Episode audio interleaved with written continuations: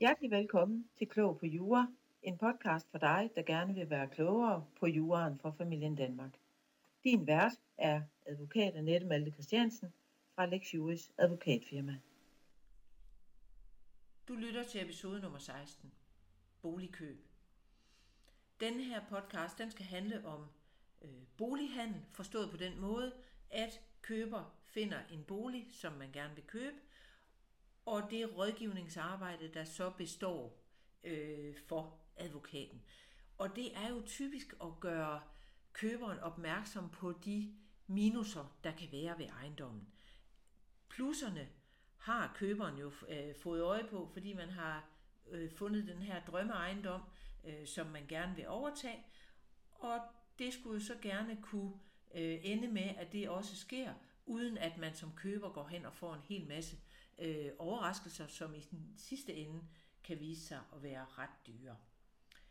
Advokaten får alle dokumenterne tilsendt, og det gør man typisk fra ejendomsmaleren. I hvert fald i den her podcast, der vil jeg tage udgangspunkt i, at det er en helt traditionel handel, der foregår mellem en, selvfølgelig mellem en køber og sælger, men også en øh, advokat på køberens side og en ejendomsmaler på sælgerens side. Her består advokatens arbejde jo altså så som nævnt i at sikre, at køber overtager den ejendom, som han eller hun havde drømt om, øh, uden at få nogen overraskelser. Det vil jo sige som udgangspunkt øh, i første omgang, læse købsaftalen godt igennem, hvad er det for en ejendom, hvad er det for nogle vilkår, man har aftalt, pris, overtagelsesdag, øh, eventuelt en dispositionsdag, eller der kan være andet, der øh, fremgår af købsaftalen. Man tager en snak med, øh, med den nye ejer, altså køberen, om, om det skulle være muligt, eller om køberen øh, kunne tænke sig at øh, tegne en ejerskifteforsikring. Og det er ikke nogen hemmelighed, at den bedste sikring øh, er at få tegnet den ejerskifteforsikring. Øh, fordi en sælger, der, øh, der sørger for at øh, få lavet huseftersynsrapport, el-eftersynsrapport, og give køber et tilbud om at betale halvdelen af en, en tegnet ejerskifteforsikring, øh, den billigste ejerskifteforsikring, jamen den sælger, når man ellers har, øh, har øh, øh, holdt sig til sandheden, kan man sige, at man ikke stikker noget under tæppet. Den sælger har gjort sig fri af øh, øh, af et erstatningsansvar for, at der øh, måtte være nogle mangler ved ejendommen. Så det er den bedste sikring, en køber kan gøre, det er at gå hen og få tegnet den ejerskifteforsikring. Man kan i hvert fald ikke finde mange advokater, eller som advokat kan man sige, der vil man helt typisk råde sin køber til at få tegnet den ejerskifteforsikring.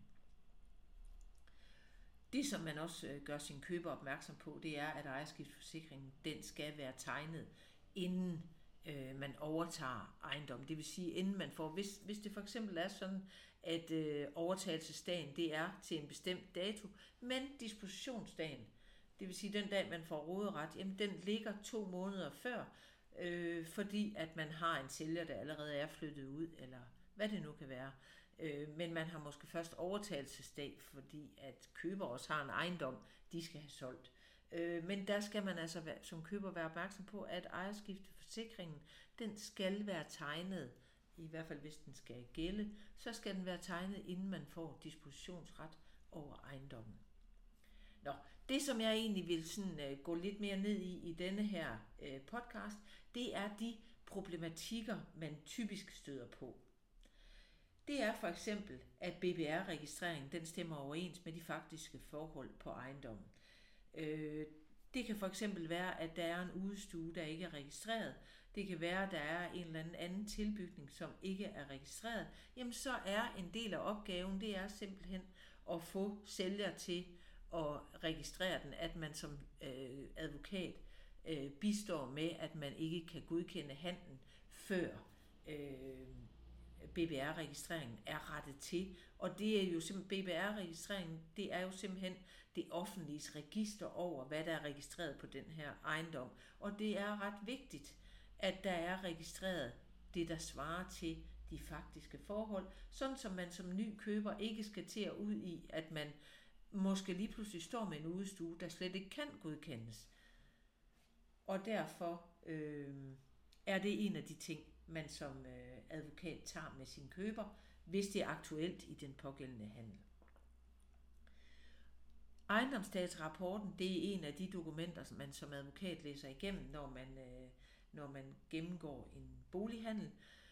Ejendomsstatsrapporten, den siger noget om, hvilke, øh, hvilke konflikter ejendommen kan have med det offentlige, kan man sige. Hvad, hvad, det, hvad, det, hvad der kan være af indskrænkninger. Den siger for eksempel noget om, om øh, den tidligere ejer af ejendommen har haft noget gæld til det offentlige, der hæfter på ejendommen, fordi så vil en ny køber overtage den gæld. Øh, så det er ret afgørende at vide. Det kan også være ret afgørende at vide, om man øh, øh om den her bolig øh, ejendom, den ligger tæt på en kirkebyggelinje. Fordi så kan der være nogle begrænsninger, for eksempel i højden øh, af, hvad man kan få lov til at opføre. Det kan også være, at man ligger i nærheden af nogle fortidsminder, der gør, at man simpelthen ikke kan få lov til at lave øh, bygge mere på, øh, på ejendommen. Og fortidsminder, det kan for eksempel være en gravhøj, der ligger på en eller anden mark, der ligger i nærheden, som man måske ikke lige har været bekendt med. Det er sådan noget, der kommer frem i ejendomsstatsrapporten, øh, og som advokaten gør sig bekendt med, og hvis det er til stede, gør sin køber bekendt med, så man kan tage en snak om, øh, hvilken betydning det her det har for køberens beslutning om at købe ejendommen. En anden ting, der også er vigtig, det er de servitutter, der er på ejendommen. Og er man for eksempel i færd med at købe en, en ejendom af ældre dato, så kan der altså godt være ret mange servitutter. En servitut, det er en byrde, en begrænsning i råderetten på ejendommen, og det er det altid. Og derfor er det vigtigt at finde ud af, hvad der står i sådan en servitut. Øh, de fleste servitutter, de omhandler ikke noget særligt. De omhandler øh, en råderet, øh, man har øh, over en ejendom. Det kan være, at de, øh, servitutten omhandler en fælles indkørsel imellem to naboer. Det kan være, at det omhandler øh, at man ikke må bygge over en vis højde. Øh, ofte så omhandler de nogle ting, der er helt, øh, hvad skal man sige, ikke medfører nogen øh, som sådan øh, indskrænkning. Altså i hvert fald ikke medfører andet end hvad man kan leve med og hvad der er helt naturligt. Det kan være øh, en beslutning om, at din hæk kun må gå til en given højde, øh, fordi man ligger øh, op ad en vej. Der kan være mange ting. Og de fleste ting har ikke noget på sig, som man som ejer ikke vil kunne leve med. Men det er ret vigtigt, at man holder sig bekendt med, hvad der helt præcis står i de her øh, byrder, der er tinglyst på ejendommen. Øh, sådan en servitut, den vil altid have en påtaleberettiget. Og den påtaleberettigede, det er den person, der er berettiget til at komme og påse, at du som ejer overholder det. Det vil typisk være øh, den kommune, du bor i. Det kan være øh, vejdirektoratet, hvis det for eksempel er en hæk, der ikke må overstige en højde, fordi du ligger op ad en vej. Det kan være din nabo, hvis det siger noget om, at I har en fælles indkørsel. Så der kan være mange, der er påtaleberettiget.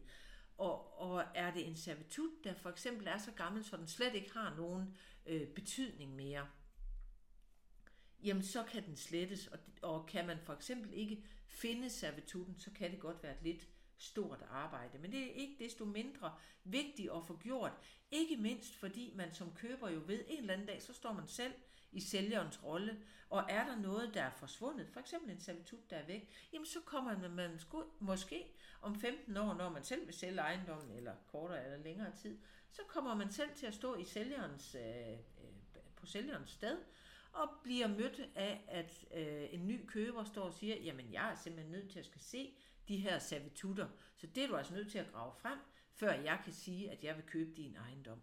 Og derfor kan det være rigtig relevant, at man får taget den snak med den sælger, der jo rent faktisk er pligtig til at skaffe det frem, øh, så længe du køber, kan man sige.